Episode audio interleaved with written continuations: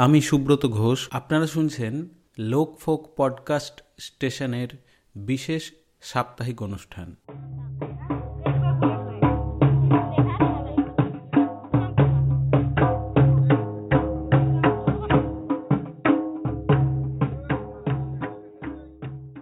Covid nineteen অধ্যুষিত পৃথিবীতে মুখোশ বিষয়টি নিয়ে কাউকে বুঝিয়ে বলতে হবে না।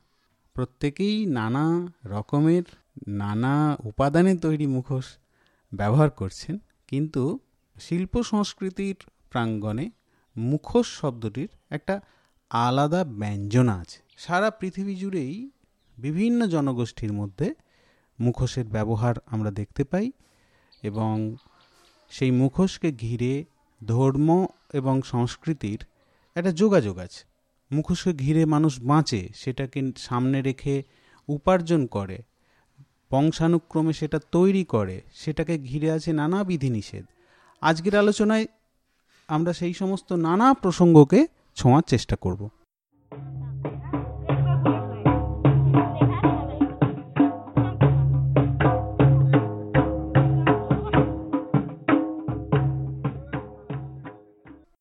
আজ আমাদের মধ্যে উপস্থিত আছেন বিশিষ্ট লেখক, সাংবাদিক চিত্রসমীক্ষক গবেষক দীপঙ্কর ঘোষ। তার লেখা গ্রন্থগুলির মধ্যে বিশেষভাবে উল্লেখযোগ্য পশ্চিমবঙ্গের মৃৎশিল্প, লোকশিল্পীর মুখোমুখি, আদিবাসী শিকার সংস্কৃতি, বাংলার পটের দুর্গা, এগুলি। আজ আমাদের আলোচনা সীমাবদ্ধ থাকবে বাংলার মুখোশ এই আলোচনায়। এই শিরোনামে তার একটি গ্রন্থও আছে আমরা মূলত সেই গ্রন্থের আলোচ্য বিষয়গুলিকেই সংক্ষেপে আমাদের অনুষ্ঠানে শুনব। আমরা সরাসরি আলোচনায় চলে যাচ্ছি।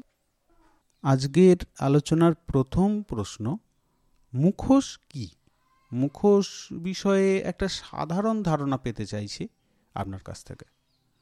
মুখোশের যে সাধারণ যে আলোচনা যদি আমরা করি, তার মানে তো একটা ছদ্ম মুখ ছদ্ম মুখ যে ছদ্ম মুখ দিয়ে আমরা বিভিন্ন চরিত্রের যে একটা মহিমা বা রহস্য, সেটাকেই তো ফুটিয়ে তুলি মুখোশের এই ছদ্ম মুখ দিয়ে। আর সেই জন্যই মুখোশের একটা অন্য আকর্ষণ আছে।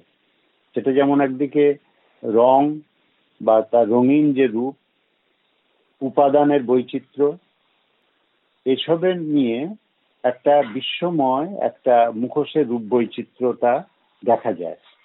যেটা বিভিন্ন প্রেক্ষিতে এবং বিভিন্ন আঞ্চলিক বৈশিষ্ট্যে সেই মুখোশের বিষয়টা প্রাসঙ্গিকতা অর্জন করেছে বিভিন্নভাবে। এই যে আমরা যদি আবহমান যে আমাদের মানুষের সংস্কৃতি, তার যে একটা পরম্পরা যদি দেখি, তাতে কিন্তু মুখোশ এই যে শিল্পকলা, এটা তো একটা শিল্পকলার রূপ। মুখোশ সেই শিল্পকলার রূপেরই একটা প্রকাশ বলা যায় হ্যাঁ? এবার আমরা যদি সারা বিশ্বব্যাপী ব্যক্তিটাকে যদি দেখতে চাই, বাংলার মুখোশে আসার আগে, আদিম মানুষের মধ্যে যে জাদু বিশ্বাসের সঙ্গে মিলে যে বেঁচে থাকার এক অনিবার্য যে সংগ্রাম ছিল গুহাচিত্রের অঙ্কন শিল্পে মানুষের চিত্র যেখানে প্রাণীর মুখোশ সহ দেখা গেছে, আবার যে শিকার জীবন, সেই সময়ের যে প্রাগৈতিহাসিক যুগের যে শিকার জীবন, সেই শিকার জীবনে শিকারী সহজেই শিকারের সন্ধান পেত, এমনও মনে করা হয়। এটাকে যদি আমরা মানুষের যে বিবর্তনের যে ধারা, তাতে এই মুখোশের ধারাটা, ধারণাটা এভাবেও আনা যায়। পৃথিবীর যে বিভিন্ন প্রান্ত, প্রান্তে যে জনজাতীয় যে গোষ্ঠীগুলো, বা আমরা যেটাকে আদিবাসী জনগোষ্ঠী বলছি এই তার মধ্যে দিয়ে এই বিবর্তনের ধারাগুলো দেখতে গেলে জনজাতীয় গোষ্ঠীগুলোর মধ্যে মুখোশের কার্যকারণে সাংস্কৃতিক বিবর্তনের সূত্র পাওয়া যায় বা এখনকার যে গ্রামীণ জনসমাজ, এমনকি শহরের আবহ, যে আবহ, তাতেও মুখোশের যে রীতি প্রকরণ বা পরিচয় পাওয়া যায়। এই যে রীতি প্রকরণ পরিচয়, সেইটা যদি আমরা আলোচনা করতে যাই, তাহলে বিশ্বব্যাপী একটা মুখোশের বৈচিত্র্য। বিভিন্ন সামাজিক, সাংস্কৃতিক পটভূমিতে বিশ্বব্যাপী সেটা আছে। সেটা একদিকে যেমন খুব রঙিন, বর্ণোজ্জ্বল একটা বিষয়, আবার সেটার মধ্যে দিয়ে তাদের নিজস্ব যে সাংস্কৃতিক যে ধারা, সেটাকেও সেই মুখোশের নাচ বা মুখোশের যে বিষয়টার মধ্যে দিয়ে বলা যায়, তারা রেখেছেন সে বিভিন্ন এলাকায় হ্যাঁ? এইভাবে মুখোশকে যদি আমরা সাধারণভাবে আলোচনা করি, তাহলে একদিকে যেমন ওই যেটা বললাম, জাদু বিশ্বাস বা আদিম মানুষের যে মধ্যে দিয়ে তারপর ধারাটাকে দিয়ে সারা বিশ্বব্যাপী তার অবস্থান, আবার মুখোশের যে চরিত্রের যে বৈশিষ্ট্য, সেইটা একদিকে যেমন চারুকলা, কারুকলা, আবার লোকশিল্পের একটা সমন্বিত শৈলী। আবার অন্যদিক দিয়ে দেখা যায়, এই মুখোশটাকে আমরা আবার প্রদর্শনমূলক শিল্পের বিষয় হিসেবেও আমরা সেটাকে গণ্য করতে পারি। এইভাবেই মুখোশের একটা সাধারণ পরিচিতি দেয়া যায়। বাংলার মুখোশের আলোচনায় প্রবেশ করার আগে আমরা সারা বিশ্বের নিরিখে এই উপমহাদেশের যে মুখোশের ধারা, সেটার একটা পরিচয় পেতে চাইছি। মানে সারা পৃথিবীর মুখোশের ধারার সাথে নিশ্চয়ই এই উপমহাদেশের ধারার একটা যোগাযোগ আছে বা এই উপমহাদেশের ধারার সাথে অন্য দেশের। সেই যোগাযোগটা থাকলে সেটা কি, সেটাও আমরা জানতে চাইব। যেমন প্রাচীন রোমে মুখোশের রীতি আচার যেমন প্রমাণ পাওয়া যায় আবার আফ্রিকার মুখোশের যে ব্যবহার দেখা যাচ্ছে, সেই মুখোশ ধর্মীয় রীতির সঙ্গে সংশ্লিষ্ট হয়ে থাকছে। আমরা যদি বিশ্বের প্রেক্ষিতে আলোচনা করি আর একটু যে আমেরিকার একেবারে উত্তরে এস্কিউমো থেকে দক্ষিণ পর্যন্ত নাচের মুখোশ একটি গুরুত্বপূর্ণ উপাদান। হুম, এই সমস্ত মুখোশ জন্তুর চরিত্র বা মানুষ এবং জন্তুর মাঝের এক আকর্ষণীয় দৃশ্য চরিত্রের প্রকাশ ঘটায়। এই সঙ্গে বলা যায় যে মুখোশের যে উপাদানগত বৈশিষ্ট্য, সেইগুলো বিভিন্নভাবে বিভিন্ন অঞ্চলে অঞ্চল ভিত্তিতে দেখা যায়, সেখানকার সেই প্রদর্শনের সঙ্গে সামঞ্জস্য রেখে। উত্তর আমেরিকায় উত্তর পশ্চিমে পারস্য তীরবর্তী প্রাচীন জনগোষ্ঠীর মধ্যে এই যে কাঠের কাঠের মুখোশের দেখা যায়, সেই সঙ্গে আমরা যদি এই প্রাচীনত্বের নিরিখে বিচার করি, প্রাচীন রোম বা গ্রিস, সেখানে নাট্যকলা মুখোশের একটা একটা বৈশিষ্ট্যপূর্ণ ভূমিকার প্রমাণ পাওয়া যায়। যেমন, গ্রিস দেশে মুখোশের কোনো কোনো ক্ষেত্রে বড় সড়ো মুখ গহ্বর মানে একটা মুখ গহ্বরে যে পিতলের শব্দ উৎপাদক যন্ত্রবিশেষ থাকতে দেখা যায়। এই, এর ফলে শ্রোতার কাছে সহজেই পৌঁছানো যায়। মধ্যযুগের ইউরোপে যদি দেখি, তাহলে দেবতার ভূমিকায় সোনার মুখোশের ব্যবহার ছিল মধ্যযুগের ইউরোপে হ্যাঁ? এশিয়া মহাদেশের মধ্যে একটু আলোচনা করে নিই যে চীন দেশে যে প্রাচীন ধর্মীয় অনুষ্ঠানকে কেন্দ্র করে মুখোশের উপস্থিত, উৎপত্তি বলে ধরা হয় আর কি হ্যাঁ? পাহাড়ি চিত্রকলাতেও মুখোশের পরিহিত, মুখোশ পরিহিত মানুষের অস্তিত্ব পাওয়া গেছে। পরবর্তীকালে এই চীনে পৌরাণিক কথা ও প্রতীক ধর্মিতা, হুম, সঙ্গে মুখোশের সম্পর্ক পাওয়া গেছে। মানে পৌরাণিক কথার সঙ্গে মানে যেমন শিগং নাচ, ওই চীনে, শিগং শিগং নাচে মুখোশ সংশ্লিষ্ট রীতি আচার দেবতাকে আরাধনা, আবার নুয়ো বলে একটা নাচ আছে, নুয়ো চীনে, মুখোশের ব্যবহার অশুভ শক্তি থেকে বাঁচার মাধ্যম হিসেবে ব্যবহার হয়। কোরিয়াতেও তাই একই। কোরিয়ার মুখোশ দীর্ঘকালীন যে পরম্পরায় মন্ত্রপুত বিষয়ে যুক্ত ছিল, তা পরবর্তীকালে আচার অনুষ্ঠান কেন্দ্রিক নাচে রূপান্তরিত হয়েছে। এক্ষেত্রে আমাদের ভারতের ক্ষেত্রে বা আমাদের যদি বাংলার ক্ষেত্রেও দেখি, ঠিক একই ব্যাপার দেখতে পাবো। আবার জাপানে যে মুখোশ, তাতে প্রাগৈতিহাসিক যে ধর্মীয় পদ্ধতির মধ্যে দিয়ে শৈল্পিক রূপান্তর ঘটেছে এখানকার বিভিন্ন মুখোশে। হ্যাঁ জাপানের প্রাচীন মুখোশের ধারা হলো গিগাকু। গিগাকু বলে একটা প্রাচীন মুখোশের ধারা আছে। এই গিগাকুকে কেন্দ্র করে সম্ভবত কোনো নাচের ধারা গড়ে উঠেছিল।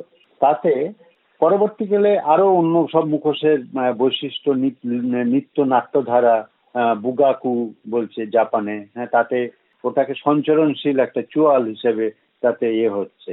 এই বর্তমানে এই কাবুকি কাবুকি নাট্যাঙ্গিকে প্রাচীন মুখোশের ব্যবহারের পরিবর্তে অলঙ্কৃত মুখী মূলত অভিনয়ের সময় দেখা যায়। হ্যাঁ তা এই যে, বলতে চাইছি এই জন্যে যে, মুখোশের যে প্রাচীন একটা ধারা ছিল, সেইটা থেকে আধুনিকরণ বলি বা তার একটা রূপান্তরও ঘটেছে। মধ্যপ্রাচ্যে আচার অনুষ্ঠান কেন্দ্রিক মুখোশের এ হিসেবে দেখা যায়। রামায়ণ মহাভারতের কথা ভারতীয় এতে সেই প্রসঙ্গে বলাই যায় যে চরিত্রায়নে মুখোশের ব্যবহার যে বহুল পরিচিত এবং অঞ্চলভেদে বৈশিষ্ট্যপূর্ণ। ভারতীয় সংস্কৃতির প্রভাব বিশিষ্ট যেমন Cambodia, Burma, Indonesia, Thailand, Vietnam ইত্যাদি দেশে আমাদের দেশের সমগোত্রীয় মুখোশের অস্তিত্ব পাওয়া যায়। হুম। যদিও দেশভেদে এইসব দেশে আঞ্চলিক রীতি ও পুরাণ ভিত্তিক যে নিজস্ব গঠন গঠনগত আঙ্গিকও দেখা যায়। মানে আমাদের দেশের সঙ্গে একটা ভারতীয় সংস্কৃতির একটা প্রভাবের কিছু কিছু যেমন আছে সমগোত্রীয় মুখোশের, আবার তাদের নিজস্ব গঠনগত আঙ্গিকও সেই মুখোশের মধ্যে আলাদা অবশ্যই দেখা যাবে। সেটা স্বাভাবিক। আর হিন্দু ও বৌদ্ধ মন্দিরেও ক্ষুদাই মুখোশের নিদর্শন তার রীতিনীতি পালনেরই প্রতীক হিসেবে বলা যায় প্রতিফলিত হয়েছে। হ্যাঁ এইসব মুখোশের প্রতীক বা এটাকে বলা হচ্ছে অনেক সময় কীর্তিমুখ কীর্তিমুখ। প্রাণী বা অনেক সময় দেবতা রূপী বা অশুভ শক্তি প্রতিরোধকারী হিসেবেও গণ্য করা হয়। যেটা আমরা আমাদের বাংলার মুখোশের ক্ষেত্রে, বিশেষ করে উত্তর ভাগে দার্জিলিং বা কালিম্পং অঞ্চলে যেখানে বা আলিপুরদুয়ার যে এলাকায়, যেখানে বৌদ্ধ ধর্মীয় যে রীতিনীতি পালনের সঙ্গে মুখোশের একটা সম্পর্ক এবং তাদের একটা আচার অনুষ্ঠান কেন্দ্রিক একটা প্রবাহ ধারা প্রবাহ আমরা এখনও দেখতে পাই। এখনও সেটা আছে। এইভাবেই আমরা বলতে পারি সার্বিক ইউরোপ, আফ্রিকা বা এশিয়ার বিভিন্ন দেশে মুখোশের যে বৈচিত্র্য এবং এটা গড়ে উঠেছে। তা এই বৈচিত্র্য বা বৈশিষ্ট্য এগুলো সেই দেশের নিজস্ব সাংস্কৃতিক এবং সেই জনগোষ্ঠীর নিজস্বতার উপরে বহুলাংশে নির্ভর করছে। তার মধ্যে কিছু মিল আছে, আমরা হয়তো কিছু মিল দেখতে পাবো, কিছু অমূল্য দেখতে পাবো। হ্যাঁ?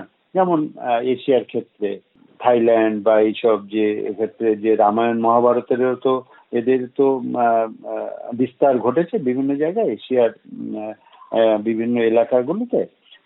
সেই ক্ষেত্রে স্বাভাবিকভাবে সেখানে কিছু হয়তো মুখোশের চরিত্রগত বা চরিত্রগত বৈশিষ্ট্য হিসেবে আমরা কিছু মিল খুঁজে পাবো। কিন্তু আঞ্চলিকভাবে সেগুলো আবার তার মধ্যে বিভিন্নতা থাকছে। হ্যাঁ এই। বেশ, এই প্রশ্নটা আমার আগেই করা উচিত ছিল। এই বাংলার মুখোশ নিয়ে কেমন করে আপনার কাজের আগ্রহ জন্ম নিল, কেমন করে পরিকল্পনা করলেন কাজটাকে, কেমন করে সেটা বাস্তবে রূপ পেল, এইটা আমরা একটু বিশদে শুনতে চাইছি। এর একটা উদ্দেশ্য আছে, যারা এই ধরনের কাজ করতে চাইছেন, তারা একটা পরিপূর্ণ ধারণা পাক যে এই রকম একটা বড় বিষয় নিয়ে কাজ করার জন্যে কি কি পরিকল্পনা করতে হয়। কেমন করে কাজগুলো সাধারণত করা হয়ে থাকে। কাজ করার সময় এমন কি কি অভিজ্ঞতা ঘটে, যেগুলো কাজে আরও প্রেরণা যোগায়? বলা যায় যে আমাদের বাংলার যে নৃত্যধারা, তার মধ্যে সবচেয়ে রঙিন আকর্ষণীয় হিসেবে ছৌ নাচকে ধরা হয়। তা সেই ক্ষেত্রে এই নাচের ধারাটাও আছে বা এই ছৌ নৃত্যধারা নিয়ে লেখালেখি বা চর্চা বা বিভিন্নভাবে বিভিন্ন আলোচনাও হয়েছে। মুখোশ শিল্প নিয়ে আলোচনা যে হয়নি তা না, ইতস্তত হয়েছে, ছোট করে হয়েছে। কিন্তু আমার মনে হলো যে, ছৌ নৃত্য নিয়ে যে পরিচয় এবং যে একটা সর্বসাধারণের মধ্যে যে একটা আগ্রহ আছে কিন্তু তার যে মূল যে যে মুখোশকে কেন্দ্র করে, যে মুখোশটাকে নিয়ে সেই নৃত্য ধারা সেই মুখোশের যে শিল্পগত দিক, সেইটা নিয়ে একটা বিস্তারিত এবং বাংলা ব্যাপী আঞ্চলিক ক্ষেত্রে না বাংলা ব্যাপী একটা যদি তার শিল্পীদের, তার মুখোশের বৈচিত্র্য, তার রং, রূপ, চরিত্র বিভিন্ন নিয়ে যদি একটা সার্বিক একটা উপস্থাপন করা যায়, তাহলে সেটা একটা নতুন ধরনের কাজ হবে এবং একটা স্বয়ং সম্পূর্ণ কাজ করার চেষ্টা করা যেতে পারে। এই ধারণা থেকে আমার, বিশেষ করে এই শিল্পকলার এই দিকটা থেকে আমার বেশি আকর্ষণ করল যে এইটা নিয়ে একটা মুখোশ নৃত্য নিয়ে যতটা আলোচনা হয় বা লেখালেখি হয়, মুখোশ শিল্প নিয়ে ওইভাবে সার্বিক আলোচনা, বড় করে আলোচনা নেই। যাও বা আছে সেটা মূলত হয়তো ছৌ নাচ মুখোশ কিছুটা আছে, উত্তরবঙ্গের গম্ভীরা নিয়ে আছে এই রকম বিচ্ছিন্ন বিচ্ছিন্ন কিছু বিষয় নিয়ে এবং আঞ্চলিকভাবে বড় মানে সেখানকার হিসেবে একটা বড় করে কাজ, কাজও আছে, সেই নির্দিষ্ট মুখোশ নিয়ে। কিন্তু আমি চাইলাম যে এই মানে ইচ্ছা হলো যে একটা মুখোশ নিয়ে যদি আমরা কাঠের মুখোশের সঙ্গে, কাঠের মুখোশ এই ছৌ নাচের মুখোশ, কাঠের মুখোশ, সোলার মুখোশ, সেই বৈচিত্র্যটা যদি আমরা এক জায়গায় না আনতে পারি, তাহলে আমরা আমাদের এই যে দেখা, দেখাটাকে আমরা খুব একটা খণ্ডিত হয়ে থাকবে। আমরা যেমন নাচের মধ্যে দিয়ে যেমন একটা আলাদা আলাদা তার চরিত্রগত বা তার শৈলীগত যে পার্থক্য আছে, তেমনি সেই মুখোশ শিল্পের ক্ষেত্রেও যে আলাদা আলাদা যে নিজস্বতা, যে আলাদা আলাদা যেটাকে বলছি শৈল্পিক রূপ সেটা যে আছে, সেটাও আমার একটা, এই যে একটা গবেষণা, এটাও একটা খুব গুরুত্বপূর্ণ বিষয়। এবং এর সঙ্গে যে নাচের সম্পর্ক থাকবে না তা না এই সঙ্গে আলোচনার সঙ্গে নাচটাও প্রাসঙ্গিকভাবে প্রসঙ্গত আসবেই স্বাভাবিকভাবে।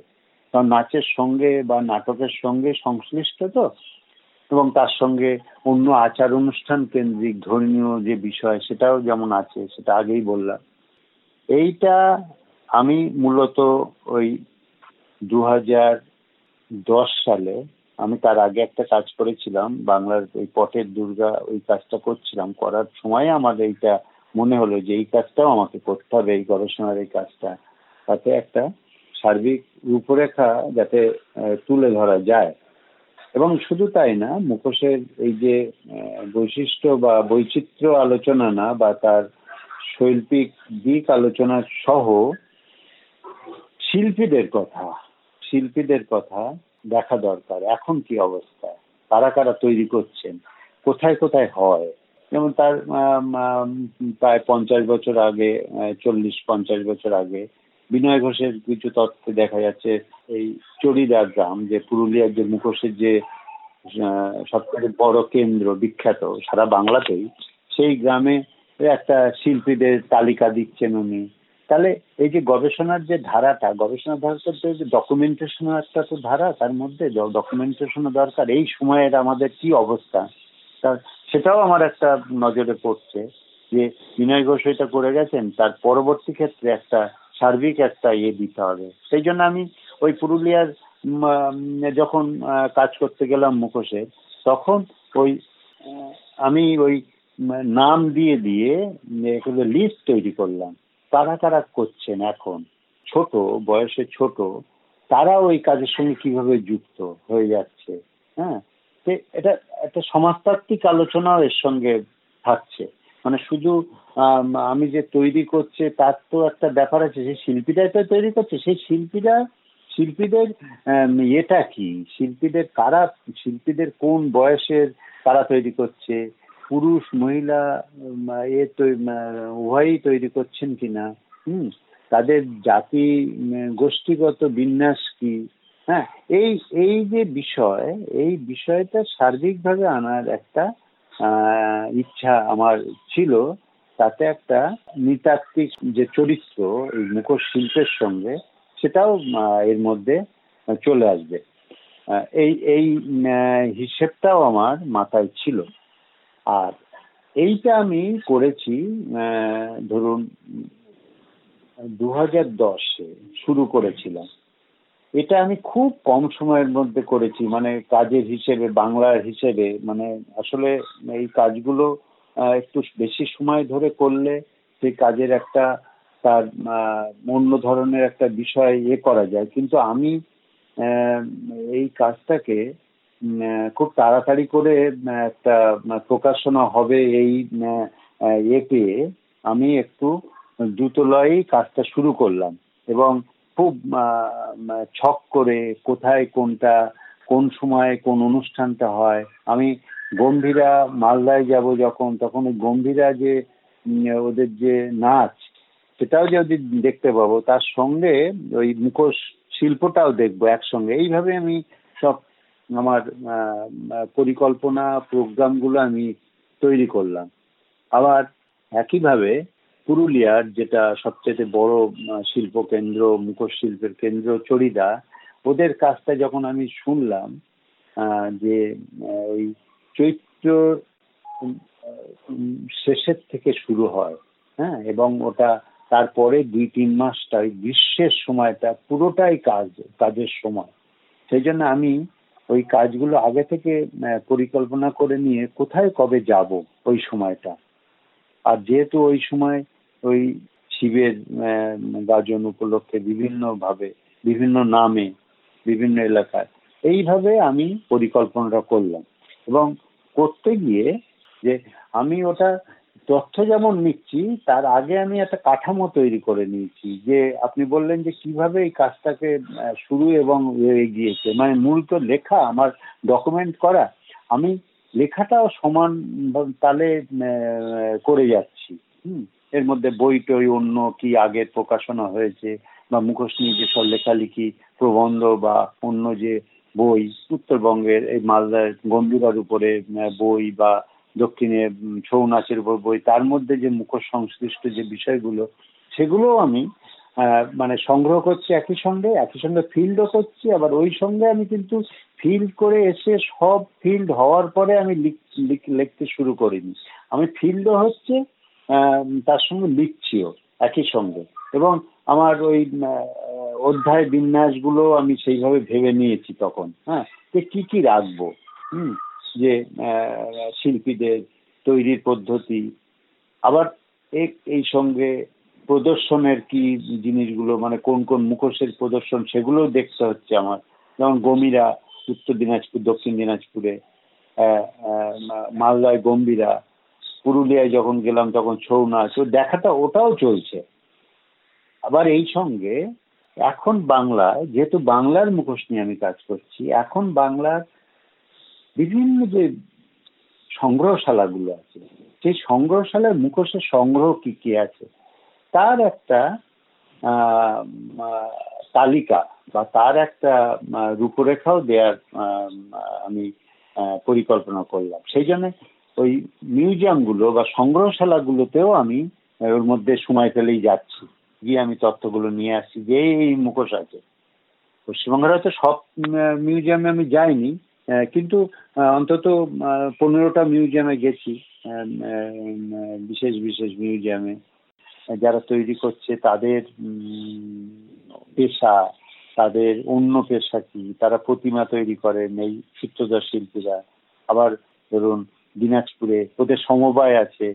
ওরা ওই যে মুখোশটা তৈরি করছে, কাঠের মুখোশটা একটা তৈরি করলে তারপর তো পনেরো বছর, কুড়ি বছর লাগবে না। কিন্তু ওরা ওই মুখোশটাকে বিপণনের জন্য পরবর্তী ক্ষেত্রে বিভিন্ন জায়গায় ছড়িয়ে যাচ্ছে। হুম, মুখোশটা তৈরির একটা কর্মশালা করেছে, একটা সমবায় করেছে, সেখানে শেখানো হয় মুখোশ।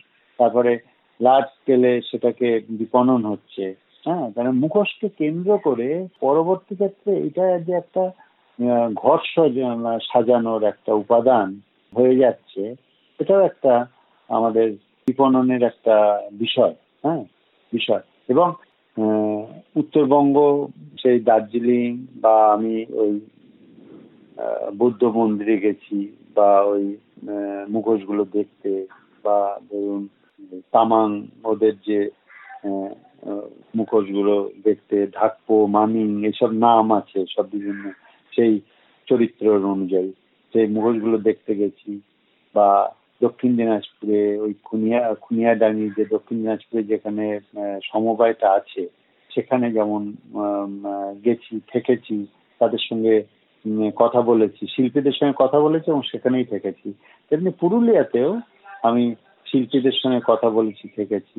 আবার ওই উত্তর দিনাজপুরে একটা জায়গায় গেছি, তাদের মুখোশ নাচ হয় তারা। সেই নাচ দেখার জন্য আমাকে দেখাবেন বলে মানে ওই এর ড্রেস মানে সাধারণ পোশাকেই তারা মুখোশটা বেঁধে সেই শীতের মধ্যে ওরা তখন নাচটা দেখাচ্ছে। তখন পাড়ার অন্তত কয়েকশো ছেলে, মেয়ে, বাচ্চা বড়রা হ্যাঁ সেই শীতের সকালে ওখানে ওখানে জড়ো হয়ে গেছে।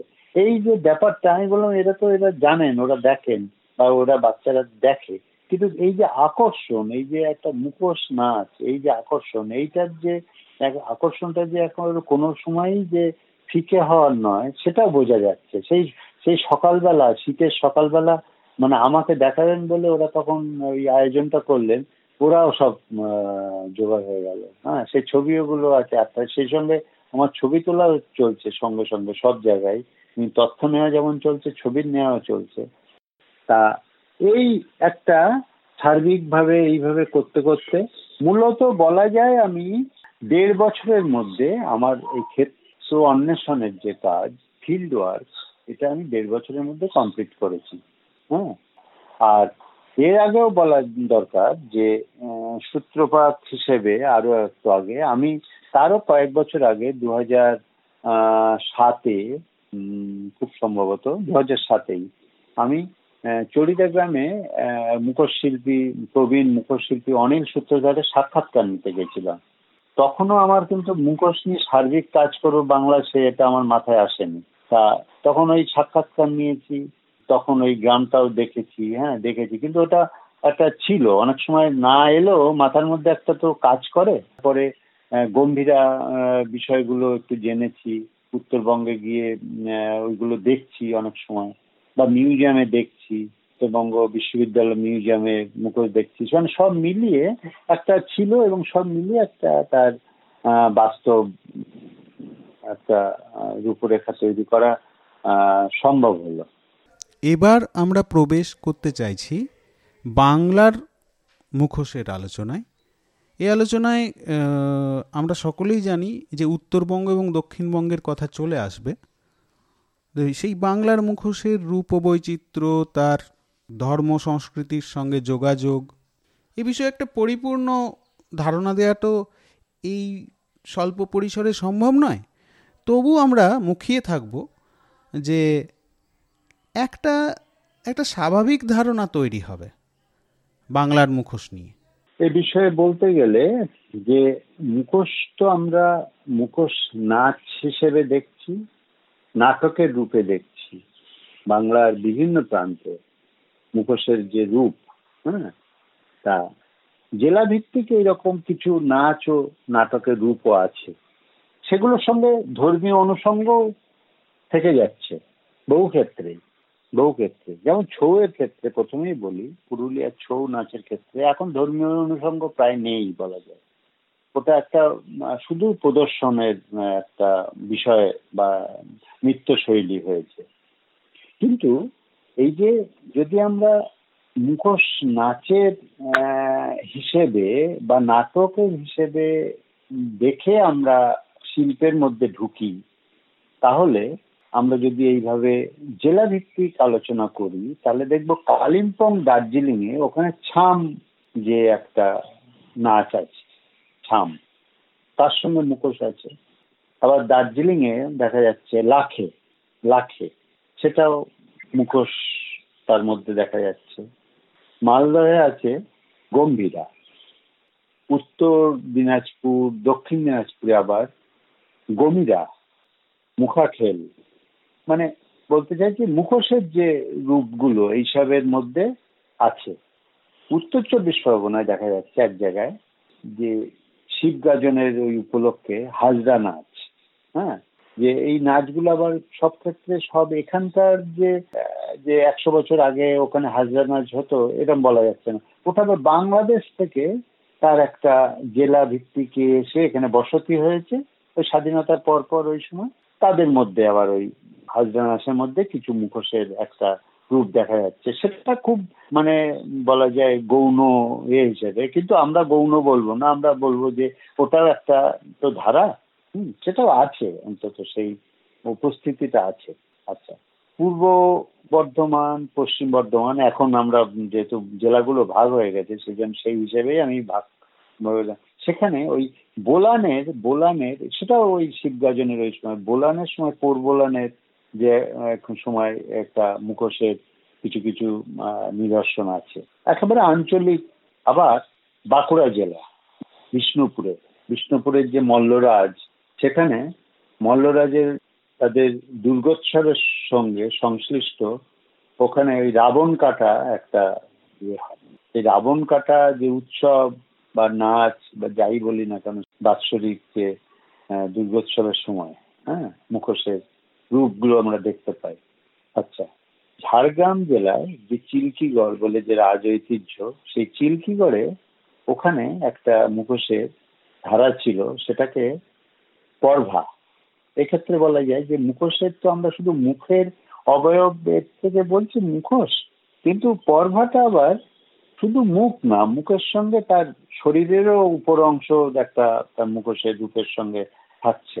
হুম, এই যে পর্ভা, এটা এখন নেই, এটা পর্ভা নাচটা এখন নেই বলা যায়, কিন্তু এই পর্ভা নাচটা এক সময় ওই ঝাড়গ্রামের চিল্কিগড় এবং ওই রাজার পরিবারের মানুষও এই মুখোশ নাচের সঙ্গে যুক্ত ছিলেন। এছাড়া উত্তরবঙ্গে এই যে এই যে উত্তরবঙ্গের যে মালদা, উত্তর দিনাজপুর, দক্ষিণ দিনাজপুর বললাম বা কালিম্পং, দার্জিলিং এইসব ছাড়াও রাজবংশী মানে কমিউনিটি আর জনগোষ্ঠীর এর মধ্যে, রাজবংশীদের মধ্যে যে চণ্ডী রাবান মুখাখেল ভান্ডি হ্যাঁ?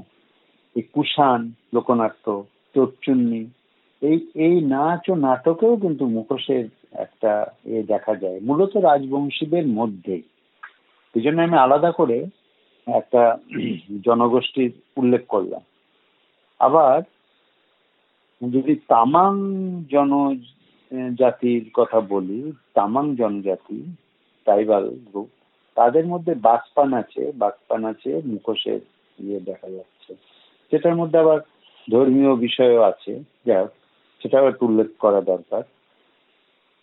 আর অবলুপ্ত প্রায় মুখোশ তো অনেক ক্ষেত্রেই দেখা যাচ্ছে। এই অবলুপ্ত প্রায় মুখোশের মধ্যে প্রসঙ্গক্রমে বলাই যায় যে রাভা, যেমন উত্তরবঙ্গে রাভা আর দক্ষিণবঙ্গে নদিয়ার মালপাহাড়ি মালপাহাড়িয়া, এইদের মধ্যে যে কিছু কিছু মুখোশের উপস্থিতি ছিল, সেটা এখন একেবারে অবলুপ্ত প্রায়।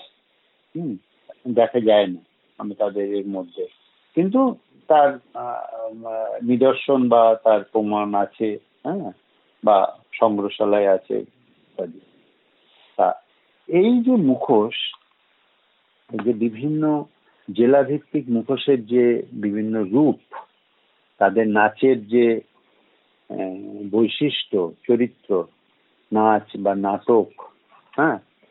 সেই নাচ এবং নাটক, সেইটাকে যদি আমি প্রদর্শনমূলক ওইটাকে সরিয়ে রেখে, আমি যদি মুখোশ তৈরির যে শিল্পগত দিক বা তার রং, রূপ, উপাদান, এইগুলো বলি, তার বৈচিত্র্য কিন্তু বহু। মুখোশের উপাদান বলতে কি কি দিয়ে তৈরি হয় মুখোশ? যেমন আমরা কাঠ দিয়ে তৈরি হয়, পরে আমি আলাদা করে আসছি কোন কোন জায়গায়, কোন কোন জেলা, কোন মুখোশের আধিক্য সেটা পরে আসছি। মুখোশ তৈরি হিসেবে কাঠ যেমন আছে, মাটি, কাগজ, কাপড়, শোলা, ধাতুরও মুখোশ দেখা যাচ্ছে। হয়তো কোনো পার্টিকুলার কোনো মুখোশ হয়তো আমরা এক্ষুনি কোনো তার নিদর্শন পাচ্ছি না। হ্যাঁ? কিন্তু সার্বিকভাবে যদি আমি মুখোশ বলি এখানে বাংলাটাকে বাদ দিয়ে মানে এমনি যদি মুখোশের উপাদান কি কি হয়, তাহলে কাঠ, মাটি, কাগজ, কাপড়, শোলা, ধাতু, হাতির দাঁত, শিং হ্যাঁ? এমনকি পাথর, পাথরের মুখোশ ওই প্রাগৈতিহাসিক সময়ে সেটাও দেখা গেছে, পাওয়া গেছে। তাছাড়া পালক, চামড়া, খোলস, তন্তু, এই ধরনের বিভিন্ন বিষয় উপাদান ব্যবহারে দেখা যায়, হুম? এইসব উপাদান যে মুখোশের যে সাধারণ শৈলী, যেমন মুখোশ তৈরিতে যেমন দেখা যায়, আবার সূক্ষ্ম কারুকাজ, মুখোশটা তো একটা চরিত্রকেই তুলে ধরে মুখোশের মধ্যে দিয়ে। সূক্ষ্ম কারুকাজের যে একটা রূপ সেক্ষেত্রে আবার বিভিন্ন ধরনের তার আনুষঙ্গিক আরও বিষয় আরও আনুষঙ্গিক উপাদান চলে আসছে। যেমন ওই পালক, দেখা যাবে যে ময়ূরের পালক বা চুমকি, এই ধরনের বিভিন্ন ধরনের মানে ছৌ নাচের মুখোশের ক্ষেত্রে কথা বলছি আমি, হুম। আবার বাঁশ পাতার বুননে, এমনকি লাউয়ের খোলা লাউয়ের খোলা তৈরি মুখোশ শৈলী দেখা যায়। লাউয়ের খোলা, ওটা রাভাদের মধ্যেও দেখা গেছে, লাউয়ের খোলা, হুম? সংগ্রহশালায় আছে, ওই লাউয়ের খোলার মুখোশ হ্যাঁ? তা এই যে একটা মুখোশের যে উপাদানগত বিভিন্ন যে দিক, তার সঙ্গে এবার রঙিন রং, তার সঙ্গে আনুষঙ্গিক সজ্জা বিভিন্নভাবে সেটাকে আরও আকর্ষণীয় করার জন্য সেই আনুষঙ্গিক সজ্জা, সেটাও একটা অন্যতম বিষয় হ্যাঁ? মানে বর্ণলেপনে অলঙ্করণ ও আনুষঙ্গিক সাজসজ্জা, আমি যেটা বলতে চাইছি। এই সার্বিকভাবে এই পিত কৌশলের অঙ্গীভূত মানে এই যে শিল্পরূপ। যেমন পুরুলিয়ার মুখোশের ক্ষেত্রে যদি আমরা বলি, তাহলে এখানে এখানে কিন্তু দেখা যাচ্ছে বহুমুখী কর্মকৌশল হ্যাঁ? এবং অপেক্ষাকৃত জটিল, যেমন মাটি, কাগজ, কাপড় হ্যাঁ এগুলোর মধ্যে দিয়ে প্রাথমিকভাবে যেমন লাগছে, আবার ছাঁচও লাগছে, ছাঁচ। তার তৈরি পদ্ধতি আছে বিস্তারিত বিষয় আছে। এরপরে যে বর্ণলেপন, বিভিন্ন রঙের রঙিন তার একটা চরিত্র হবে, দুর্গার যে রং, সেটা তো আর মহিষাসুরের রং আর দুর্গার রং তো এক হবে না। আমাদের তো সুনির্দিষ্ট একটা মানে ইয়ে আছে, নিয়ম আছে, বা সুনির্দিষ্ট তার কিছু ইয়ে আছে মানে একটা কাঠামো আছে যে এইটা এইটা করতে হবে, এই চরিত্রের এই রং, এই রকম তার সাজ। তেমনি এই পুরুলিয়ার ছৌ মুখোশের ক্ষেত্রে বর্ণলেপন হ্যাঁ এই এই অলঙ্করণ, এই বিবিধ পর্যায় বিবিধ পর্যায় আছে। আবার এইবার যদি আমরা দেখি কাঠের মুখোশের ক্ষেত্রে, কাঠের মুখোশের ক্ষেত্রে যদি আমরা যাই, সেখানে আবার এই কারুকার্য বা এটার একটা রূপ দেখতে পাবো, খোদাই, খোদাইয়ের রূপ দেখতে পাবো। হ্যাঁ সেটা মূলত উত্তর দিনাজপুর, দক্ষিণ দিনাজপুরে যেমন আছে, আবার ওই মালদাতেও আছে। কাঠের মুখোশে যেমন গম্ভীরা গম্ভীরা এই উৎসব কেন্দ্রিক এইসব, হুম, ওখানে কাগজ ছাড়াও দেখা যাচ্ছে সোলার মুখোশ আছে। সোলার মুখোশ আবার তৈরির পদ্ধতি আলাদা হচ্ছে, অন্যরকম, স্বাভাবিকভাবে। তা এই উপাদানগত বিষয়ের উপরে, উপাদানের উপরে ভিত্তি করে তার কৌশল তো পাল্টে যাচ্ছে স্বাভাবিকভাবে। চড়িদার, এই কাগজ, কাপড়, মাটি, বর্ণলেপন সাজসজ্জার যে মুখোশের যে তৈরি পদ্ধতি হবে, তার একটা রূপ তার একটা পদ্ধতি, তার একটা সময়, তার পরপর ধাপগুলো অন্যরকম। আবার কাঠের মুখোশে মালদায় যে আমরা দেখ, বা উত্তর দিনাজপুরে দেখছি, তার কি কাঠ হ্যাঁ? কি কাঠ, সেই কাঠ থেকে কীভাবে খোদাই করা হবে? সেই খোদাই করে পরপর এগুলো কাঠটা কীভাবে তৈরি করা হবে, খোদাই করার উপযোগী করা, তারপরে সেই চরিত্রটা তৈরি হয়ে গেলে তারপরে তার রং, কি রং দেয়া হবে। এটাও যেমন হচ্ছে। যেমন বলছে কাঠের মুখোশের তৈরি ক্ষেত্রে বলছে দেবোত্তর কাঠ। কারণ এই পুজোর এর সঙ্গে সম্পর্ক আছে, গম্ভীরার সঙ্গে, মালদায় হ্যাঁ? বলছে দেবোত্তর কাঠ বলতে তো নিম বেল আর চন্দন। কিন্তু চন্দন কাঠের তো এখন প্রচুর দাম। তাই ওখান এই ওটা ওই নিম বেলের মধ্যে সীমাবদ্ধ। এইটা, এই এই এই প্রসঙ্গ, এই, এইটা আলাদা হচ্ছে। এটা উপাদানের উপরে ভিত্তি করে আলাদা হচ্ছে। সোলার ক্ষেত্রেও আলাদা হচ্ছে। হ্যাঁ? এটা, এগুলো আলাদা আলাদা হবে। আবার পুরুলিয়ার ছৌ নাচের মুখোশের প্রসঙ্গ বলি, যেটা নাচ কেন্দ্রিক। নাচ হচ্ছে একটা মুখোশে পরে একটা মুখোশ সেইটার নাচের কটা পারফরমেন্স কটা নাচ দেখাতে পারব সেই মুখোশটা তারপর সেই মুখোশটা তো ইয়ে হয়ে যাবে, নষ্ট হয়ে যাবে হ্যাঁ? সেটার একটা বিষয় আছে। কিন্তু কাঠের মুখোশের ক্ষেত্রে তো সেই বিষয়টা থাকে না। কাঠের মুখোশটা তো দীর্ঘদিন সেটাকে একটা রাখা যাবে হ্যাঁ? রাখা যাবে, দীর্ঘদিন রাখা যাবে হ্যাঁ?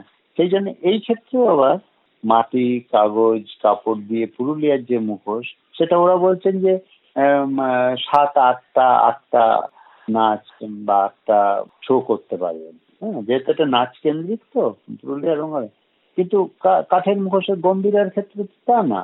এ হলে ওরা তো রং করে নেবেন সোলার মুখোশের ক্ষেত্রে স্বাভাবিকভাবে ওটা তো দীর্ঘস্থায়ী তার কোনো ইয়ে থাকতে পারে না, হতে পারে না। আর মুখোশগুলো তো শুধু, সোলার মুখোশগুলো শুধু তো ওটা তো ইয়ে না, ওটা হচ্ছে ওই, ওইটা ওই থানে রেখে দেয়া, এইসবের বিষয় আছে। হুম। আর পুরুলিয়ার মুখোশের ক্ষেত্রে সেই বিষয়টা নেই, কিন্তু পর্যাপ্ত তৈরির একটা ধারাবাহিকতাও আছে। সেই জন্যই যে প্রথমেই বলেছিলাম যে, ওই চৈত্র মাস থেকে কয়েক মাস, দুই, তিন মাস ওই গ্রীষ্মের সময় অবিরাম মুখোশ তৈরি হচ্ছে চরিদা গ্রামে। হ্যাঁ সারা দিন রাত হ্যাঁ তৈরি হচ্ছে। কারণ ওটা তো নাচের জন্য। নাচ তো সাত, আটটা পরে আবার তারা নিতে আসছে। এবং এই প্রসঙ্গে বলা যায় যে পুরুলিয়া জেলায় কয়েকশো ছৌ নাচের দল আছে, কয়েকশো।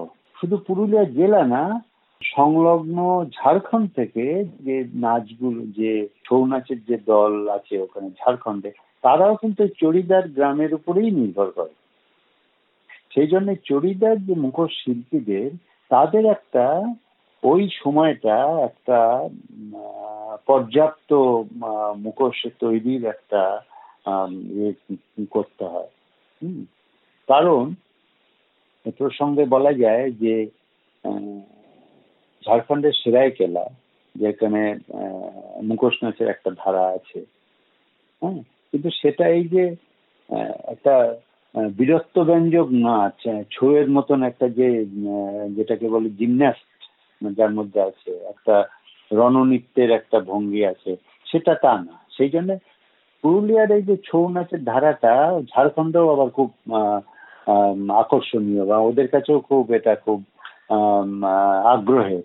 সেই জন্যে পুরুলিয়ার মুখোশের একটা সার্বিক চাহিদা আছে ওই ওই অঞ্চল ব্যাপী মানে যেটা আদি মানভূম এর অঞ্চল ব্যাপী পুরুলিয়া। হ্যাঁ পুরুলিয়া জেলা সহ ঝাড়খণ্ডে হ্যাঁ আবার আমরা যদি বলি, কাঠের মুখোশের ক্ষেত্রে যেটা বলছিলাম, যে মালদার ক্ষেত্রে বা উত্তর দিনাজপুর, দক্ষিণ দিনাজপুর, এই ক্ষেত্রে তো কাঠের মুখোশ যে তৈরি হচ্ছে, সেটা তো প্রতি বছর তো একটা কাঠের মুখোশ একটা তৈরি করলে সেটা তো নষ্ট হওয়ার কোনো সম্ভাবনা নেই।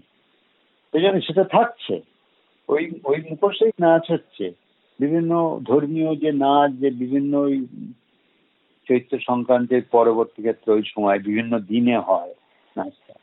বিষ্ণুপুরের মল্লরাজাদের ইয়েতে ওই রাবণ কাটা যে নৃত্য হ্যাঁ রাবণ কাটা যে দুর্গা পুজোর সঙ্গে সংশ্লিষ্ট হয়ে আছে, রাবণ কাটা, রাবণ বধ, ওই যে মুখোশগুলো, সেগুলো দীর্ঘদিন আগে তৈরি। দীর্ঘদিন আগে তৈরি। সেগুলো রং করে ওই সময়ই ওই প্রদর্শনটা হয়। ওই নাচটা হয় বা ওই রীতি আচারটা পালন করা হয় ওই বিষ্ণুপুরে।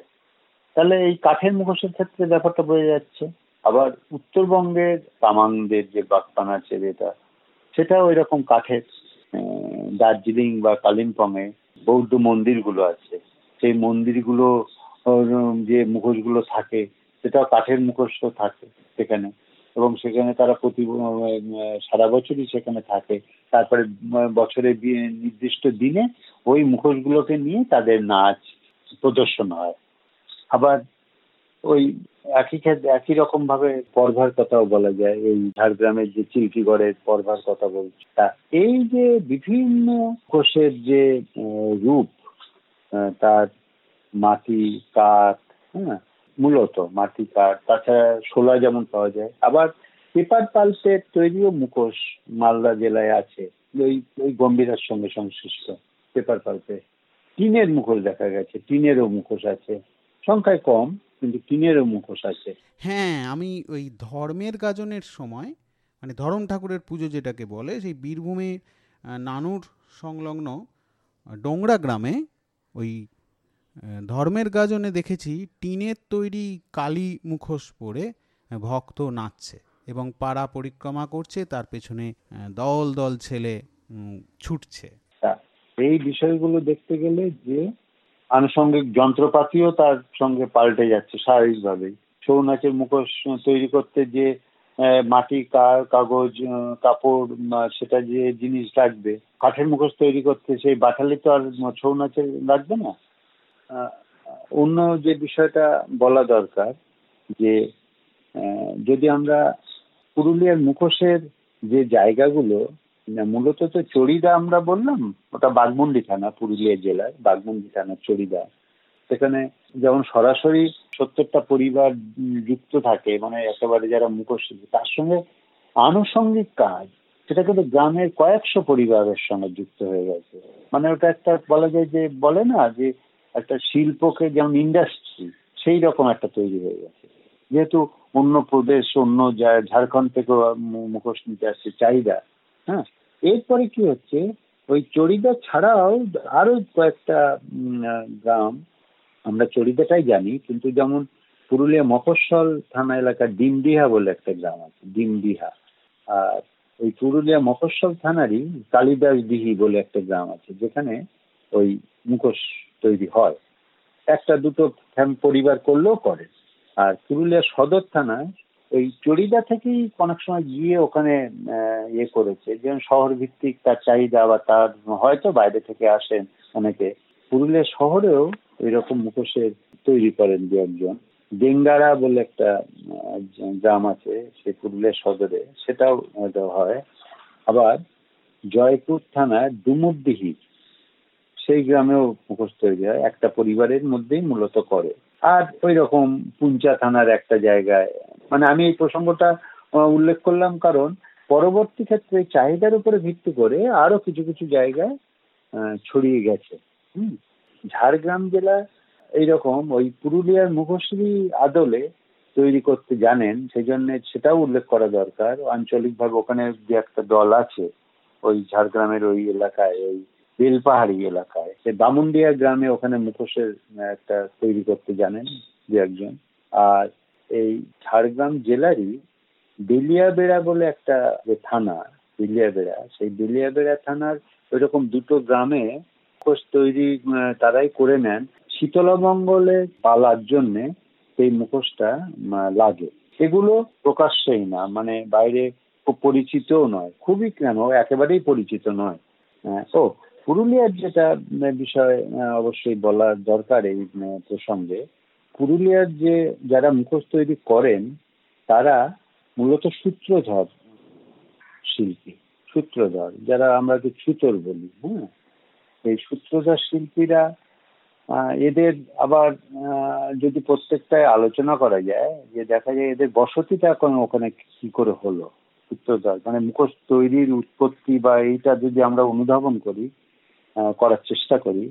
তাহলে দেখা যাচ্ছে বাঘমুন্ডি রাজারাও ওদেরকে এনেছিলেন বসতি করিয়েছিলেন। মূলত তখন সেটা উনিশ শতকের মাঝামাঝি বর্ধমান থেকে ওখানে বসতি করানো হয়েছিল, চড়িদাতে।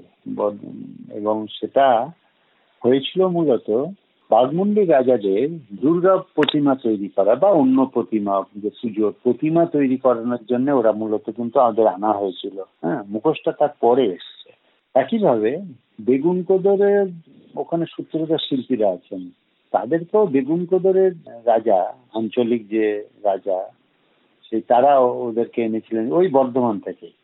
তার মানে আঞ্চলিক রাজ ঐতিহ্যের সঙ্গে এই যে শিল্পী গোষ্ঠীর যে এক জায়গায় থেকে আরেক জায়গায় যাচ্ছে, হুম, সেটার একটা বিষয় বা গুরুত্ব এই প্রসঙ্গে মুখোশ শিল্পের সঙ্গে সংশ্লিষ্ট হয়ে আছে কারণ, ওই সূত্রধার শিল্পীরা যারা বাঘমুন্ডি রাজাদের প্রতিমা তৈরি করার জন্য তাদেরকে আনা হয়েছিল ওই কাশীপুর রাজাদের এখতিয়ারে এই বাঘমুন্ডি বা ওই বেগুন কোদর এইগুলো ছিল।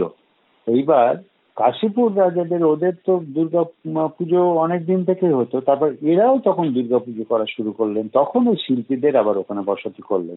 তাই এই যে বিষয়টা, এই ক্ষেত্রে মুখোশ শিল্পের যে উৎপত্তি বা উদ্ভব, তার সঙ্গে একটা সংশ্লিষ্ট হয়ে আছে এই শিল্পীদের বসতির উপর নির্ভর করে। হুম? সেটাও এই প্রসঙ্গে বলা যায়। বিশেষ করে এই পুরুলিয়ার মুখোশের ক্ষেত্রে।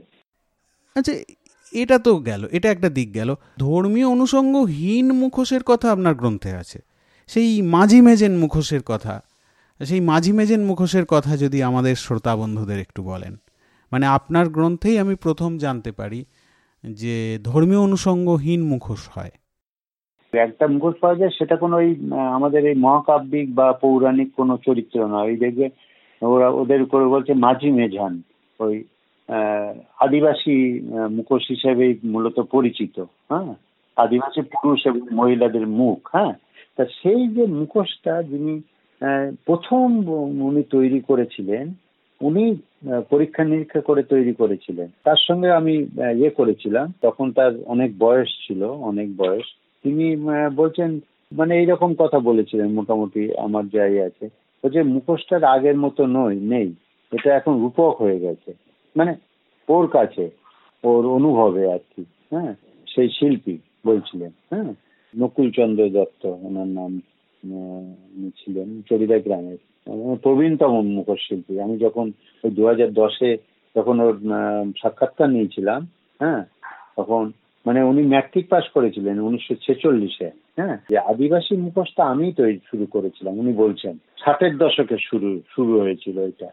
এই এই এই মানে এইটা করেছিলেন কেন? বলছে যে, এটা আমার মনে হয়েছিল যে, দেখলাম যে কোনো কাস্ট বা ধর্মের নয়। কারণ আমরা যে মুখোশই করি, শিব করি, দুর্গা করি, সেটা তো একটা ধর্মীয় একটা বিষয়ের মধ্যেও চলে যায়। হুম ধর্মীয় না কিন্তু শোরুমে রাখার জন্য ভালো হবে বলে এটা করেছিলেন এবং উনি ওইটা প্রথম উদ্ভব করেছিলেন বলা যায়। ওর কথা একটা খুব সুন্দর যে বলছে আগে মুখোশে যে একটু অন্যরকম হতো এবং মুখোশটা যে আমরা ধারাবাহিকভাবে পঞ্চাশ বছর ধরে দেখি পুরুলিয়ার মুখোশ, তাহলে মুখোশের এটাও কিন্তু ওর বৈশিষ্ট্যগুলোও কিন্তু পাল্টে গেছে।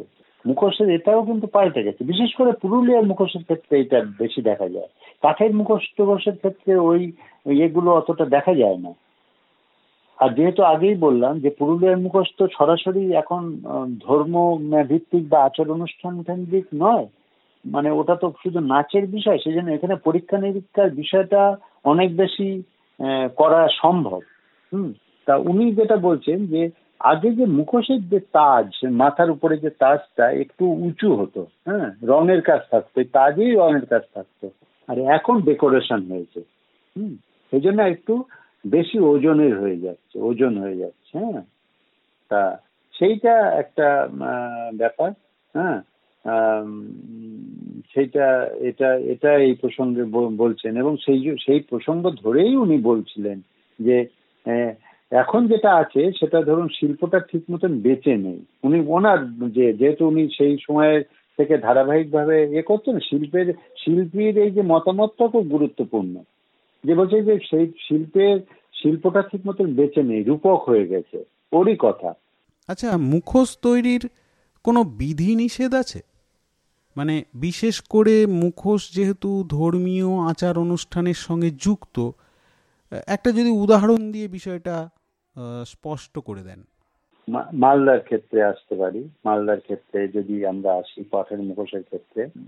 কাঠের মুখোশ তৈরির ক্ষেত্রে কিছু রীতিনীতি বা এই আচার পালন করা হয়। যেহেতু এটা ধর্মীয় হিসেবে ব্যবহার হয় তো আচ্ছা এই বিষয়ে মুখোশ তৈরির সময় নিয়ম নীতি আবার বিশ্বাস আছে এই ক্ষেত্রে, যেটা আমরা পুরুলিয়ার ক্ষেত্রে একেবারেই পাবো না, পাই না। কিন্তু যখন তৈরি করি, তৈরি করছেন ওরা, তখন বাজ বিচার কিছু নেই। কিন্তু যখন জীবটা ওই নরসিংহ বা কালী হোক ওই জীব, জীবটা যখন লাগানো হচ্ছে, সেদিন আবার একটু শুদ্ধাচারে থাকতে হচ্ছে। হ্যাঁ কারণ বলছে ওটা তো দেবতার অংশ তো না সেই জন্য ওই একটু শুদ্ধাচারে থাকতে হচ্ছে। কারণ ও তাদের আবার একটা ভয়ও থাকে যে হয়তো শিল্পী, যদি কোনো অসুবিধা হয়ে যায়, শিল্পী হয়তো নাচতে পারবে না। মানে এইগুলো আমাদের থাকে না। আবার কিছু অন্য কোনো ক্ষতি হতে পারে। হ্যাঁ সেই জন্য নরসিংহের জীব বা ওই কালির জীব যখন লাগানো হচ্ছে, রং লাগানোর আগে ওখানে মদ দিতে হয়, মদ। হ্যাঁ রং লাগানোর আগে। হ্যাঁ বলছে, যদি না দেয়া হয়, যদি না দেয়া হয়, তাহলে যে নাচবে তার মুখ দিয়ে হয়তো রক্ত বেরোতে পারে। মানে এই ধরনের বিশ্বাস, বিভিন্ন ধরনের সব আছে। যেহেতু এটা একেবারে আঞ্চলিক মানে বিশ্বাস, ধর্মীয় একটা বিষয়ের সঙ্গে একেবারে একেবারে জড়িয়ে গেছে। হ্যাঁ? তা সেই জন্যে ওইগুলো, ওই ওরা দ্বিতীয় আচারটা পালন করে। যেমন শ্মশানকালী যে যে মুখোশ তৈরি হচ্ছে, শ্মশানকালীর যে মুখোশ, সেক্ষেত্রে পায়রার বাচ্চার মুন্ডু মুসলে রক্ত মদ দিয়ে জিপটা তৈরি হয়ে তৈরি হয়ে গেলে জিপটা তৈরি হয়ে গেলে পায়রার বাচ্চার মুন্ডু মুসলে রক্ত আর মদ দিতে হবে ওই জীবের মধ্যে। এইগুলো।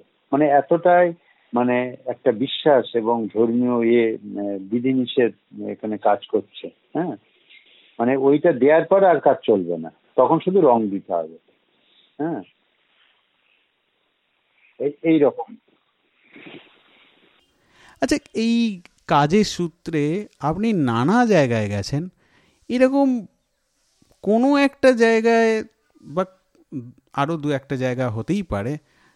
কাজ করার যে বিচিত্র অভিজ্ঞতা, সেই অভিজ্ঞতা যা আমাদেরকে আবার নতুন কাজে ছুটতে অনুপ্রেরণা দেয় নতুন কাজের সন্ধান করতে অনুপ্রেরণা দেয়, সেই উৎসাহ উদ্দীপনার কথা যদি একটু বলেন, কোনো একটা অভিজ্ঞতায় জোর দিতে বলব। আমি জানি যে অনেক অভিজ্ঞতা আছে, তার মধ্যে কোনো একটা বিশেষ অভিজ্ঞতার দিকে যদি আলোকপাত করেন। না, আলাদা করে মানে খুব খুবই উল্লেখযোগ্য বা এইরকম সেই রকম কিছু নেই। তবে এই, ওই সময় তো মুখোশ তৈরি এবং মুখোশ নাচ দুটোই দেখেছি তো একসঙ্গেই, বলা যায় একই সঙ্গে। ওই সময় বললাম যে, ওই যে সময়টা হয় তাতে মুখোশ নাচের ক্ষেত্রে, এই যে মুখোশ নাচের ক্ষেত্রে যে ভর হওয়া, যে বিষয়টা জন দিনাজপুরে যে ভর হওয়া হ্যাঁ এই এই ভর হওয়া, মুখোশ পরার পরে যে ভর হওয়ার যে তার একটা উগ্র একটা রূপ হ্যাঁ সেই খাড়া নিয়ে হ্যাঁ যে একটা সেই উন্মত্ত রূপ হ্যাঁ সেটা খুব আমার একটা ওই উবলাই চণ্ডী বলে একটা দক্ষিণ দিনাজপুরে একটা গেছিলাম যেখানে হ্যাঁ গমিরা উৎসবের ওই সময়। ওখানে মেলা এবং ওই এটা হয়, পুজো আচ্ছা হয়। সেইটা একটা খুব মনে পড়ে।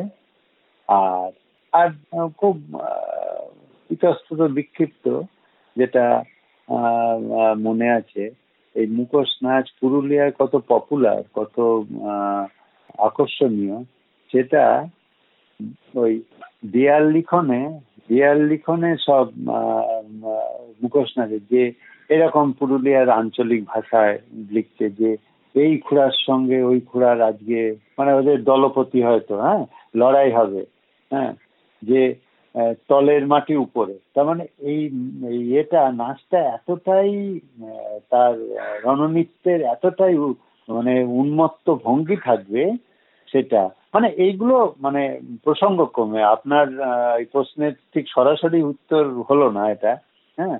আর মানে তলের মাটি উপরে মানে এতটাই মুখোশের, মুখোশ নৃত্যে, ছৌ নৃত্যের এতটাই মানে দাপট থাকবে হ্যাঁ? মানে সেই দলে, সেইভাবে প্রচার করেন আর কি।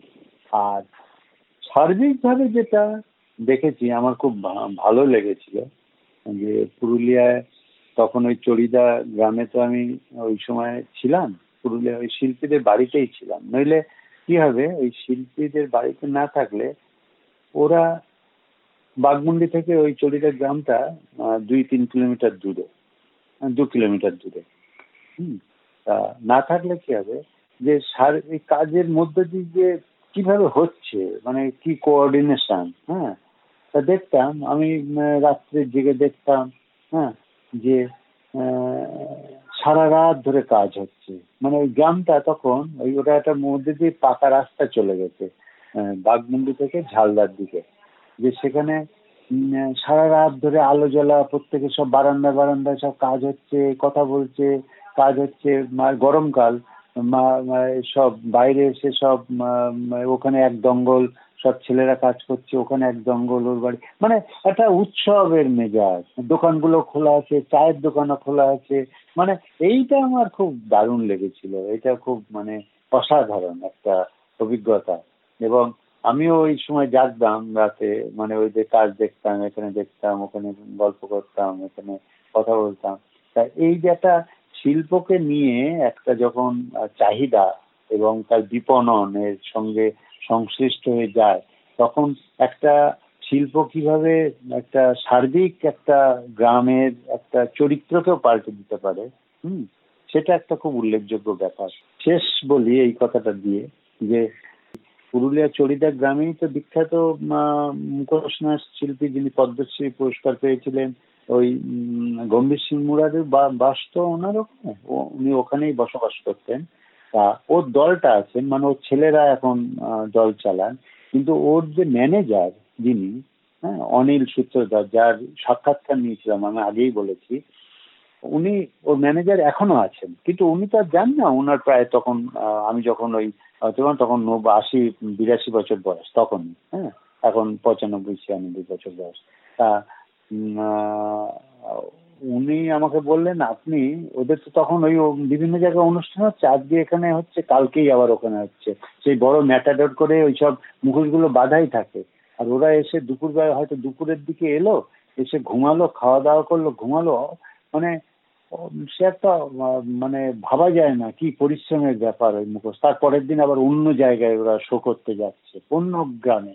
একটা গ্রাম থেকে আর একটা গ্রাম, এইভাবে। মানে আমরা এখানে ঠিক বুঝতে পারি না, কলকাতায় বা অন্য শহর কেন্দ্রিক ওই ছৌ নাচের মুখোশ এর ধরন দেখে আমরা বুঝতে পারব না। আর আদতে ওখানে যে মুখোশের নাচটা হয়, তার অন্য রকম তার উন্মাদনা। তা উনি বললেন যে উনি তো ওই দলের ম্যানেজার এখনও আছেন, গম্ভীর সিং মারা যাওয়ার পরে, বা তখনও ছিলেন। বললেন যে, আপনি ওদের সঙ্গে যান। আজকে ওখানে একটা, ওখান থেকে পনেরো কুড়ি কিলোমিটার দূরে একটা গ্রামে ওদের শো ছিল। তা আমি একদিন ওদের সঙ্গে গেলাম। সেই রাত দশটার সময় ওখান থেকে বেরোলো ওরা, আমি গেলাম ওদের সঙ্গে, সেই ম্যাটাডোরে করে। গিয়ে সেই জায়গায় সে সারা রাত এ হলো। হম সেখানে হচ্ছে। ঝাড়খন্ড থেকে একটা দল এসছে আর এই চরিদার ওই গম্ভীর সিং মুরার যে প্রতিষ্ঠিত দল হ্যাঁ আদিবাসী ছৌ নৃত্য পার্টি তাদের দল। এই দুটো দলে ওই রাত সাড়ে দশটা, এগারোটা থেকে শুরু হলো হ্যাঁ আমরা আমরা একটু আগে গেছিলাম, সাড়ে দশটা, এগারোটা থেকে শুরু, এগারোটা থেকে সকালে যখন বেরোলাম, তখন ছটা বাজে, ছটার পরে রোদ উঠে গেছে। তখনও ওই অল্টারনেটিভ করে দুটো দলই ছৌ নাচ করছেন হ্যাঁ। তা সেই জন্য পুরুলিয়ার এই যে আঞ্চলিক ক্ষেত্রে যে ছৌ নাচের ধরনটা কেমন হয়, সেটা ওই জায়গায় না গেলে ঠিক বোঝা যাবে না। ঠিক যেমন বোঝা যাবে না, তৈরির পদ্ধতির ক্ষেত্রে তৈরির ক্ষেত্রে যেমন তাদের বাড়িতে যেতে হচ্ছে, তাদের কৌশল দেখতে, তেমনি এই নাচগুলো এই আচার অনুষ্ঠান কেন্দ্রিক হোক বা শুধু প্রদর্শন কেন্দ্রিক হোক, সেই জায়গায় সেই জায়গায় না গেলে তার সেই আসল যে রূপটা সেটা ঠিক বোঝা যায় না। আমরা যেগুলো দেখি না, অনেক ক্ষেত্রে অনেক আরোপিত, অনেক ক্ষেত্রে খুব অ্যারেঞ্জ করা তো, তার মধ্যে সেই যে বৈশিষ্ট্য, সেই যে গন্ধটা অনেক সময় ফুটে ওঠে না, তাই প্রত্যেক কাজেরই একটা সীমাবদ্ধতা থেকে যায়, ফলে বাংলার মুখোশ নিয়ে আপনার কাজের পরে নিশ্চয়ই সুযোগ থেকে যাচ্ছে আরও অনেক বিষয়ে কাজ করার। এই বিষয়ে নতুন প্রজন্মের ছেলেমেয়েরা যারা আসছে, তাদের উদ্দেশ্যে যদি সেই কাজের স্কোপগুলোর কথা দু একটা বলেন, তাহলে তারা সেই দিকটা নিয়ে কাজ করার একটা প্রেরণা পেতে পারে। আমার যেটা মনে হয়, অনেকগুলো দিক নিয়ে কাজ করা যায় হ্যাঁ? মানে এটা তো নাচ এবং শিল্প দুটোর সঙ্গে অঙ্গাঙ্গি জড়িত, মুখোশের ক্ষেত্রে, মুখোশটার ক্ষেত্রে। সেই জন্য এটা কাজের মানে একটা একটা কম্পোজিট ফর্ম আছে, একটা একটা জড়ানো বিষয় আছে। মানে শিল্পটাকেও যেমন নাচের সঙ্গে আপনি পার্থক্য করতে পারবেন অনেক সময়, আবার এর সঙ্গে। এখন আমার যেটা মনে হয়, যেটা সমাজতাত্ত্বিক অনেক বিষয়ে মানে কাজ করা যায়। যেমন, শিল্পী যারা আসছেন হ্যাঁ তারা যে বংশ পরম্পরাগত যে শিল্পীরা ছাড়া নতুন শিল্পী কারা ঢুকছেন? মানে এর সঙ্গে যেমন অর্থনীতি জড়িয়ে থাকবে, তার আমাদের যে সমাজ জীবনের যে যে শিল্পী শিল্পের যে আলাদা আলাদা ভাগগুলো ট্র্যাডিশনাল বা ঐতিহ্যগতভাবে ছিল, এরা এই কাজ করবেন ওরা ওই কাজ করবেন। সেইটা থেকে কীভাবে আস্তে আস্তে ভেঙে যাচ্ছে, ওই মুখোশকে কেন্দ্র করে হ্যাঁ? চাহিদার উপরে ভিত্তি করে বা অন্যভাবে কীভাবে এই শিল্পী গোষ্ঠীদের একটা রূপান্তর ঘটছে, একটা পেশাগত যে রূপান্তর বা নতুন ঢুকছেন। সেইটা নিয়ে একটা কাজ করা যায় হ্যাঁ? সেটা পুরুলিয়ার ক্ষেত্রেও যেমন করা যায়, কারণ দেখা যাচ্ছে যে পুরুলিয়ার এই চড়িদার ক্ষেত্রে দেখেছি, ওই সময় কিছুদিনের জন্য দু একজন এসে ওখানে বসতি করেন মানে কিছুদিন হয়তো এ করছে। মানে ওই মুখোশের হয়তো ছাদ তৈরি করছে তারা শুধু হ্যাঁ? তা আবার দেখা যাচ্ছে যে সূত্রধার শিল্পীরা ছাড়াও অন্যরা আসছে। কিন্তু অনেক আগের হিসেব দেখলে সেটা দেখা যাবে না। হ্যাঁ? দেখা যাবে না। এই এই যে শিল্পী গোষ্ঠীর যে রূপান্তর ঘটছে বিভিন্ন সময়, চাহিদার উপরে ভিত্তি করে বা তাদের জাতি গোষ্ঠীগত বিন্যাসের যে রূপা, একটা শিফট হচ্ছে, একটা একটা অন্য জায়গায় চলে যাচ্ছে। সেটার যেমন একটা দিক আছে, যদি তুলনামূলকভাবে কোনো কাজ করা যায় একটা আমাদের মহাকাব্য, পুরাণ, সেই সবের থেকে শীত করে আমরা পরিবেশ দূষণ বা সরকারি বিভিন্ন প্রকল্পের যে রূপ আসছে, কীভাবে কীভাবে এসছে পরিবর্তনটা? মানে পর পর পর পর। আর একটা জিনিস যেটা করা যায়, সেটা নজরেও এসছে আমার কিছুটা, কিন্তু সেটা বিস্তারিত হবে মুখোশের মুখোশের মানে আঙ্গিকগত, মুখোশের নিজস্ব যে শৈল্পিক যে আঙ্গিক, তার কিছু কিছু রূপ পাল্টেছে যেটা আমি প্রসঙ্গক্রমে আলোচনাও করেছিলাম কিন্তু বিস্তারিত আলোচনা করা যায়নি। যে মুখোশ, যদি আমি শুধু শিল্পের দিক দিয়েই ধরি, যে মুখোশ পঞ্চাশ বছর আগে কেমন ছিল। তখন ওই অলঙ্করণটা ছিল না। তারপরে এক সময় মুখোশ এসছে এক সময় এসছিল। এই সেটা হয়তো হিসেব করলে ধরা যাবে আর আজ, আজকে থেকে কুড়ি বছর আগে। হ্যাঁ? যে ওই যে সিডিগুলো, বাতিল সিডিগুলো মুখোশের উপরে লাগানোর একটা ইয়ে ছিল। এই বাতিল সিডিগুলো যে আসছে, তার মানে মুখোশ শিল্পের একটা তৈরির একটা পার্থক্য আসছে। তাহলে এইভাবে যে ধারাবাহিকভাবে যে পার্থক্যগুলো আসছে তৈরির যে বিভিন্ন উপাদান উপাদান সংযোজন হচ্ছে হ্যাঁ বা বিয়োজন হচ্ছে, সেগুলোও কিন্তু অবশ্যই ওই যেমন শিল্পী গোষ্ঠী অদল বদল হচ্ছে। পরম্পরাগত, বংশ পরম্পরাগত শিল্পীদের ছাড়াও অন্যরা কারা কারা আসছেন, যারা স্কুলে পড়ে, যারা ছেলে মেয়ে, তারা ওই সময় ওই মুখোশ তৈরির খুব ছোট ছোট কাজগুলো পুঁতিগুলো এই যে এই যে চুমকিগুলো লাগানো, এইসব কাজগুলো করে এবং তাতে ইনকাম হয়। সেই সময় ওরা কিন্তু ওই কাজগুলো করছে এবং আমি হিসেব দিয়েছি প্রায় পঁচিশ তিরিশটা ছেলে মেয়ে যাদের বয়স এই বারো থেকে কুড়ির মধ্যে হ্যাঁ বারো থেকে কুড়ির মধ্যে তারা ওই কাজগুলো করছিল, ওই সময় করে হ্যাঁ। তাহলে এই যে বিষয়গুলো, এই যে এই বয়স ভিত্তিক কাজ এটা আগে ছিল কি না, এখন এই যে শিল্পী গোষ্ঠীর যে পরিবর্তন হয়েছে, এগুলো যেমন করা যায়। শিল্পী, শিল্পগত দিক যেমন, আবার তার সমাজতাত্ত্বিক দিক, এই দুটোর বিষয়েই আলোচনা করাই যায় হ্যাঁ আপনাকে অসংখ্য ধন্যবাদ। এত অল্প সময়ে অনেক দিক আমরা ছুঁতে পেরেছি। একটা ধারণা তৈরি হয়েছে। যারা আরও বিশদে এই বিষয়টি জানতে চান, তারা দীপঙ্করদার বাংলার মুখোশ গ্রন্থটি পড়তে পারেন। হ্যাঁ আপনাকেও অনেক ধন্যবাদ। কৃতজ্ঞতা রইল।